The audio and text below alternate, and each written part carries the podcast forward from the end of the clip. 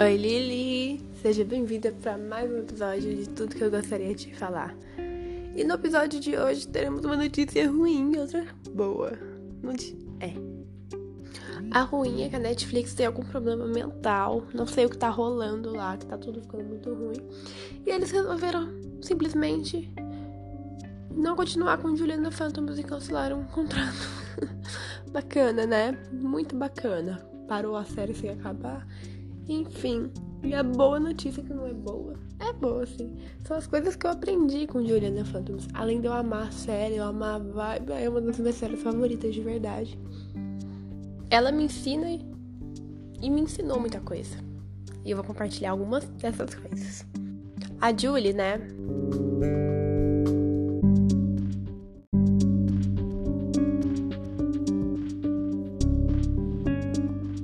Perdeu a mãe e a partir desse momento ela tinha perdido todo o seu brilho, ela não conseguia mais cantar. E isso é ela mesma, não conseguia viver bem, digamos assim. E ela conheceu os os fantasmas, né? Que fizeram com que a vida dela fosse transformada, que ela voltasse a fazer o que ela realmente foi feita para fazer. Que ela voltasse a esbanjar alegria pela música e ser realmente ela. Se a gente analisar isso, esse simples fato, ele é muito profundo. Porque os fantasmas eram só real para Julie. Os fantasmas, ninguém conseguia ver os fantasmas, só a Julie. O que isso quer dizer? Que não são coisas que todo mundo consegue ver, são coisas internas que são capazes de nos transformar, são coisas que estão dentro da gente, sabe? E coisas que para outras pessoas parecem loucura. Então, para os pais, para as pessoas, para os amigos, os fantasmas podiam parecer loucura. Mas para Julie, aquilo era a realidade que ela estava vivendo, que transformou todo o seu futuro. E eu penso muito assim em relação a Deus, porque eu acredito muito em Deus. E ele está tão dentro de mim que ele transforma tudo que está em volta de mim. Só que tem gente que não acredita, sabe? E cara, o que, que eu posso fazer?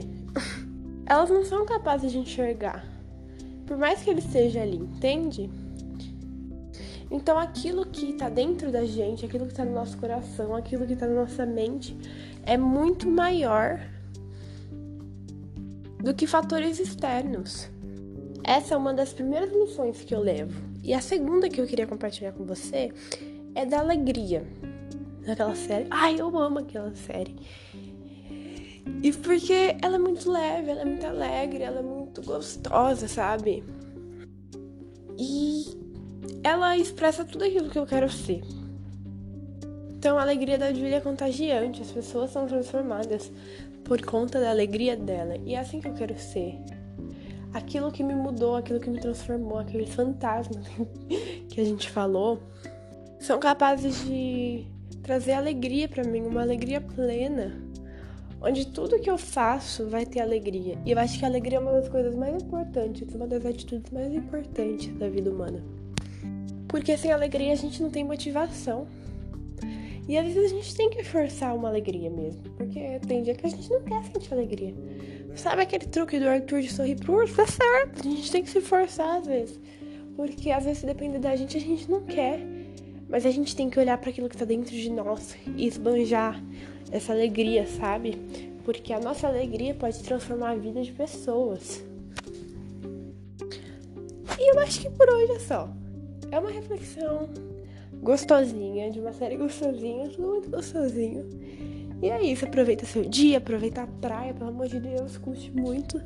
E eu te amo. Beijo.